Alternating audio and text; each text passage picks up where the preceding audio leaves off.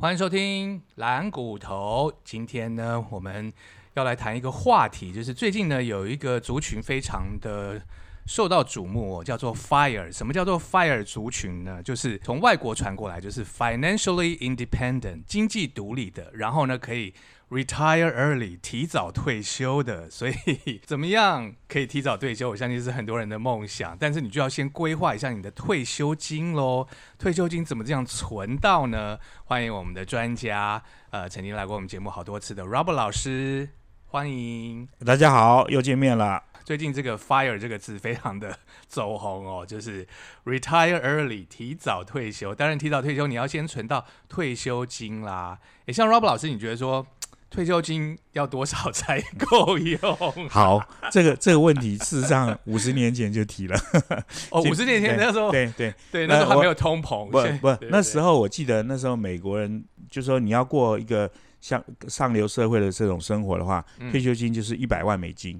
哦，可是时至今日的话，他们提出说你要过上流社会生活的话，要三百万美金。对啊，因为已经通膨。对对对，就是说经过这四五十年的时间，其实通膨通货膨胀慢慢已经把物价都垫高了。房价。对对，所以你基本上你所以说什么叫做退休早一点啊？嗯，就是这个还是跟你的目标有关嘛。如果你的目标是三五十年提的目标，那你基本上你就退休了嘛。可是问题说现在的这个物价水准升高的很快啊，尤其是最近这两三年升的特别快啊，在这个 FED QE 的这个大力催催促下，这个物价升的很快，所以你的这个这个退休规划的这个部分一定要重新的调整。呃，二十年前的话，债券的收益是很好嘛，所以基本上你只要赚一笔钱，退休金你存到债券里面，大概你退休就没问题，有一个被动式的收入。对，或者二十年前你买那个储蓄型保险，哦，那时候。对。那时候保险利率是八趴九，是是是，那个就是有被动型收入，然后提供你退休后的这个收益嘛，所以你可以退休的很早，没问题。但时至今日，这个世界在翻转了嘛，对，现在你的债券或你的保险的收益率低的吓死你了，啊，太低了，跟甚至打不过通膨，对不对？嗯，所以你原先你的设定的这个通货膨胀的目标啊，那那个退休以后的这个这个投资或者是说收益来讲，都会产生很重大的问题。对，所以 过往。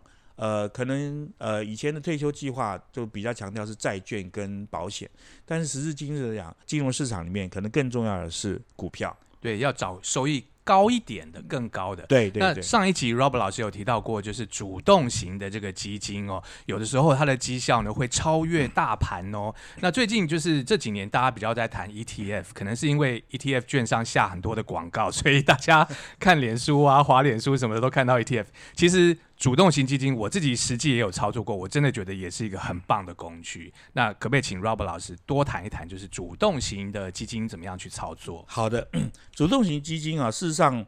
当然也分单笔跟这个定时定额啦。先从单笔开始啊。那事实上，我这边有个小小数字跟大家做个参考。那没有广告，就是说有一家有一家投信这个名牌的经理，这个基金呃很久的啊，一九六九几年就已经成立了。哇！那事实上，他他在过去的一年的绩效大概五十六趴。好厉害！两两年合起来七十七趴，那两年你看就是多头空头嘛，这样跑，两年还是七十七趴。那事实上，它过去的三年累积起来是五十一趴，那之前涨涨跌跌嘛，十年了一百八十七趴。嗯，啊，所以就是说，基本上大概你用银行的定存去存，存十年的话，收益是多少呢？可能不到 二十八吧。可是这是一百八十七趴，就多了多了九倍啊。所以其实如果你用单用单笔是这样的啊。那如果你定时定额去算的话，基基本上这个投报率可能会更高一点。对啊，这个因为定时定额它它会把平均成本有所降低啊，所以基本上会收益更更好一点。对，像我自己实际也有操作，有一只，其实我觉得可以明讲啦。我是买那个安联大坝，OK，那就是在八月份的股灾，就是修正了一千点的时候呢，觉得说，哎，好像要破底翻了，我就有单笔进场。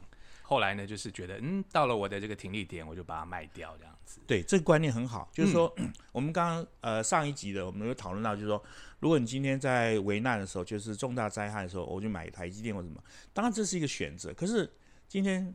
谁了解在那个当下是不是台积电是一个很好的景气？也许它刚好是一个调整期，对不对？嗯。比如说像像过去几个月台积电调整期，它当然是好公司，但你遇到调整期，你就是很难受。对。收益就可能就是说账面上会有个小调整好久，会会会亏损半年以上。那那事实上其实投入主动型基金还是好处，就是说，因为毕竟来讲，存活下来，现在这些基金公司的经理人其实都是。人中之龙啊，对，其实他们在在投资的能力上都是一流的，他们当然会主动的去帮你找这些比较好的机会，所以当你掉下来的时候，他们事实上是可以比你更容易去触及到全世界最好的投资机会啊，包括台股里面最好的投资机会都是可以的，所以呃，与其是自己去挑个台积电或者兆丰金或玉山，不如说你就是投资在一个主动型基金。对，它会让你产生一个呃既分散又一个比较高的收益。因为有些公司是我们真的没听过，比如说航运股还好操作，因为长荣、阳明、万海我们大家都听过，但是电子股。你去竹科看这么多的电子公司，桃园那边全部都电子公司，那这些都要靠基金经理人他们亲自去拜访公司，或者说去研究他们的财报，他们才会把它挑进他们的这个投资组合里面。那这些我们根本是没有时间去做功课的，那基金经理人帮你过滤了。是，事实上，呃，还不只是主科的公司，事实上最最近这两年很红的，比如说像 Momo 啊，这个富邦美，对不对？对。啊，或者是像那个九一 APP。啊，还有那个叫绿界，嗯，这些我富邦媒大家可能还熟悉一点。你讲到这个九一 A P P 啊，或者是绿界，这种就远超过绝大多数人的想象。但事实上，它就是台湾今后呃这个投资的一个比较好的一个投资机会。那这些靠我们个人可能比较难做到，可是你透过这些基金好的绩优的基金公司去主动式这个基金投入的话，比较能掌握到这样的一个一个今后的这个绝好的投资机会。那我们买主动型基金是不是也要趁利空的时候进场呢？比如说，我记得是前不久吧，就是统一投信他们就是踩到那个大陆的 KY 的的一个股票，就是大陆那边好像牵涉到什么什么间谍案什么的，然后那只股票就是连五天连七天跌停，然后他们的基金就一直缩水，一直缩水。对对，是不是？当它跌停，你觉得跌够了，反而进场，哎，现在又又又弹起来。是。这个就是我在这边我去强调，就是说，其实你要做呃分散投资、定时定额的话，其实主动型的基金可能比这个零零五零、零零五六 ETF 可能还更理想一点。为什么？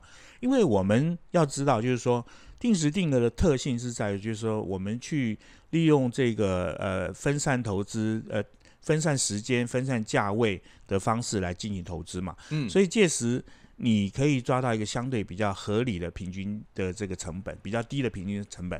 那届时，呃，如果是产生一个优质型反转的时候，我们也可以掌握的这个比较大的一个一个上升的一个一个幅度啊。嗯。所以，呃，所以它的这个你零零五零零五的相对比较平稳嘛，所以这样的一个资本的价差来讲，你用主动型基金，因为因为主动型跌的也比会比较多一点啊，所以其实你在。定时定额去进场的时候，事实上你的平均的这个价差收益也会稍微高一点。对啊，所以我会鼓励，就是说，考虑到这个定时定额去投资的基金的话，事实上主动好的这种主动型基金也是可以考虑的。对，但是主动型的基金有时候投信会有一些所谓的投信认养股，对，对，投信认养的小小股票。对，可是呢，刚刚私底下 Robert 跟我讲说，他觉得九月份的行情呢，涨的是大股而不是小股，所以是不是反而九月份我们要买的反而是那个被动型的基金呢？因为被动型都是挑大股票。这个好问题，不过我我刚刚呃还有一个小问题还没有回答，就是说，如果你是定时定额去买这种主动型基金，那收益是怎么样？刚刚是单笔嘛，对不对？那事实上。同样一只一只这个这个基金的话，如果你是定时定额投资的话，它一年绩效是三十三趴，会稍微低一点啊。嗯。可是呃，两年四十九其实就差不多了，三年五十九，甚至还超越单笔投资啊。十年是一百二十一趴，我们刚刚单笔是十年是一百八十几趴嘛，差一点点。但是呢，总的来讲，其实没有差的太多。是。所以其实你如果你是一个没有时间做投资的话，事实上。定时定额买这种主动型的投资是一种好的选择。那刚才讲就是说，哎，他踩到地雷没有错，他他可能在短时间内因为要体内亏损，所以它的净值会掉一些。但你定时定额来讲，与此同时，你投入的时候也可以买到比较多的单位数，是，所以你平均成本可以更降低一点。对，然后等到它这个 U 型呢开始走反弹的时候呢，也是就是绩效会非常的好。对对，就是说，基本上我刚才讲，就是说，实质到第三季的时候啊，事实上这个也很多专家也预测到，就是说第三季的时候是比较波动。那事实上这个是结果啊。那事实上我们去这个把它 break down，把它解析开看得很清楚，就是说沉淀很久的这些台积电、红海、金融股啊，包括联电这些，在第三季因为调涨价钱都有会有所表现嘛，嗯。所以基本上指数股绝对是可以期待的，这种大型的指数股，那指数我想还也是蛮有机会去挑战历史新高的或更高，因为我们现在总体的资金量呢是在退潮啊，对，我们顶峰的时候将近七千亿，对不对？嗯。现在再怎么回去，应该也很难回到四千亿以上了。嗯。那请问，分到中小型股的资金有那么多吗？没有没有，没有怎么办？因为就是很多人就获利了结下车了嘛，嗯所以基本上整体指数会稳步走高。嗯那呃，大型股会是偏优势的，但是小中小型股可能就会比较 没有办法像第二季那样的表现，会是一个呃，第二季是很热嘛，第第三季到第三季可能会是一个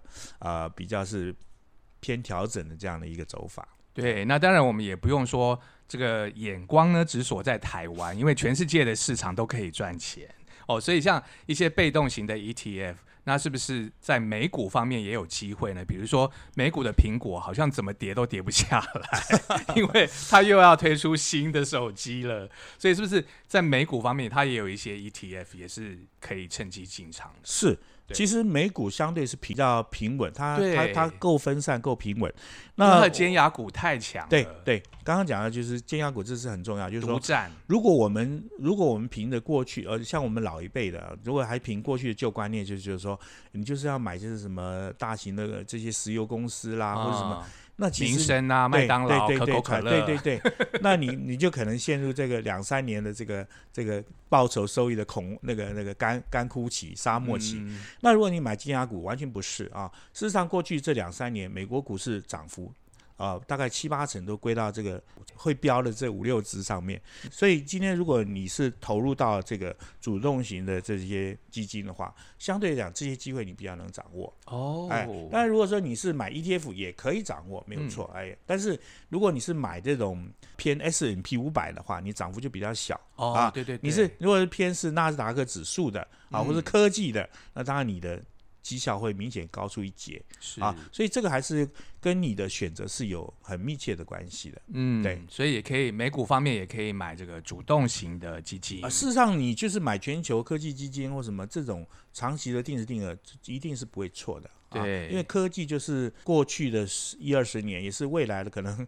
一个是可期待的未来，应该就是科技是扮演一个相当重要的角色了。对，而且未来的生活真的是我们现在很难去想象，但是有一些厉害的人，他们就已经想到未来，比如说马斯克或者说贝佐斯，他们都已经在开始太空 往往外太空发展了，是，实上，卫星事实上，我们投资股票里面，其实我们要很重视，就是它的价值所在。什么嗯价值呢？就是说，为什么我们觉得，诶，苹果会值这么多钱？那那一般的电脑公司没那么值钱，因为很重要就是说，苹果它的产品它带来的是一种所谓的生活形态的转变对，，lifestyle 的 change 啊，它对未来生活产生一个重大的影响，对不对？那你一般电脑公司就是提供一个。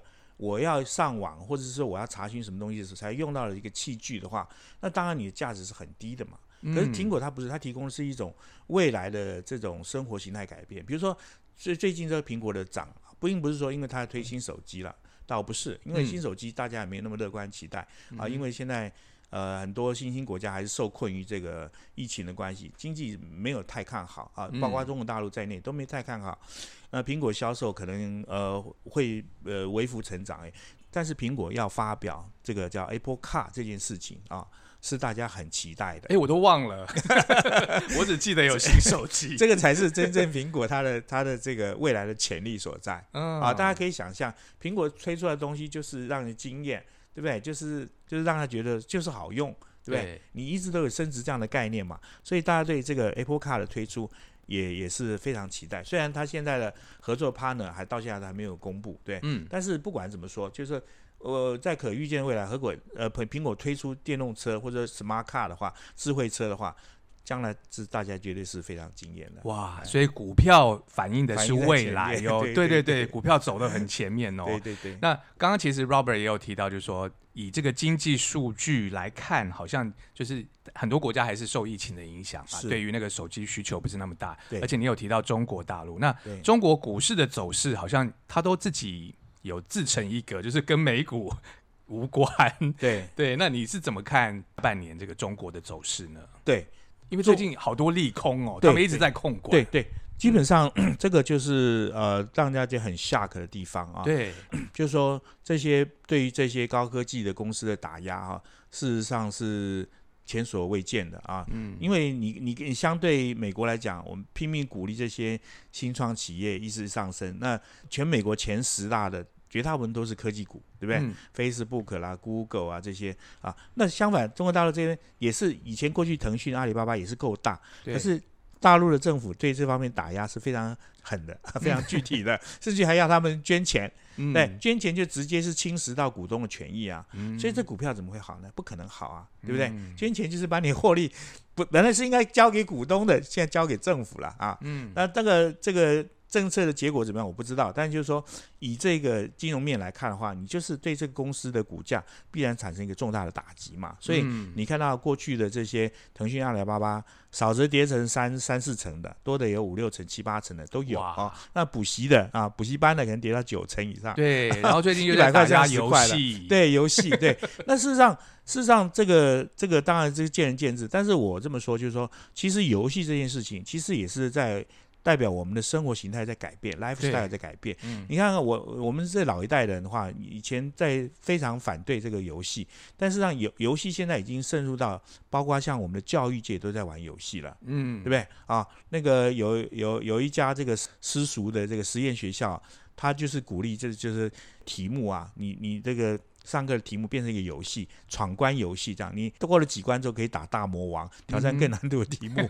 对，这这就就是有我们的学甚至于我们学习都已经游戏化了，所以。嗯游戏这件事情就已经不能想象这就是游戏，就是无聊打发时间的游戏。事实上，它是可以转换成是正面、积极意有意义的学习的对，包括我们现在很多商品的行销，嗯也是用游戏的方式，让你去很容易去进入到他的这个世界里面去做一个体验啊。嗯所以基本上我们要要对这个游戏的这个看法来讲的话，它现在已经是改变我们的 lifestyle 了嗯啊。那甚至于早呃五六年前，我记得动漫的这个产值，包括游戏动漫的这产值，对已，经比这个电影电影还大了。是的，是的，大家想想，一百年前电影是什么？根本不存在。嗯一九二零年根本没有电影这个东西，对不对？到后来才才产生的，所以基本上就是说，我们要用一个开放的心去拥抱未来啊。嗯那当然，不好的赌博、电玩或者 可能我们 不不不需要，但是事实上。电影这个呃技术，或者说它带于生活的改变，这是我们要去正面去去看待的。啊所以就是相对的这个嗯大陆，像回到刚刚讲大陆股市怎么动荡，我想这个政策完了之后，我们再去决定它未来的方向。但是在政策正在发生的时候，其实只有一件事情，赶快离场，哦赶快离场。不急着进场，对对对，等它底真的足出来的时候，等它政策真的确定的时候，嗯啊，那、才才进做。所以没虽然现在很多人有预期说大跌之后就有更大的这个投资机会啊。对，包括包括欧美也有一些金融机构或者呃分析师也持这种看法，包括这个 Catherine Wood 啊，那个那个那个方舟投资的那个 那个那个那个掌门人，但事实上就是说这个东西还是在于说。到底什么时候落底这件事情 还是很重要的啊，嗯，因为在中国大陆这个股市投资的话，定时定额这件事情，呃，好像不太能行得通，还是 还是要比较是就是所谓的危难投资，就是说，当一些重大很危难的投资机会出来的时候，你才能进场。那定时定额比较不适合，因为中国大陆你可以看到他们这个所谓的华润的排行榜、富豪排行榜常常在换。对，你看美国基本上不会，它很稳定的啊，巴菲特、Bill Gates 或者是说贝佐斯，嗯这是名列前茅，就是它一直在成长。我们长期投资，就是我们当然不是这个些大富豪，但事实上我们就是跟着他们水涨船高。嗯可在中国大陆这件事情不存在，嗯，首富一直换，也意味着说政府的调控扮演很积极的角色，嗯所以你永远不知道说你未来首富在哪里，你不知道。这在美国很清楚，我今天就抓这五个人，大概未来十年之内，大概也跑不掉啊。当然嗯是可能，也许他们财富少一点，但总的来讲，他们应该都会成长。嗯可是，在中国大陆这件事情很难规划十年。嗯啊，不知道哪一个产业，对对对对突然，对对，你几年前看游戏很夯嘛，对不对啊？啊？那那结果今年开始，这个腾讯这些就不行了啊。嗯，所以这件事情，我想还是要回归到，就是说每个地方的投资特性不一样啊。是那我们包括我们台湾也是啊，我们用数字来看，就是说美国股市它的平均 S M P 五百，它平均投报率大概是八到十个 percent 之间啊，平均大概九 percent 呢，可能也许有时候低一点。长期的，我讲是长期平均。那台湾的长期平均其实很低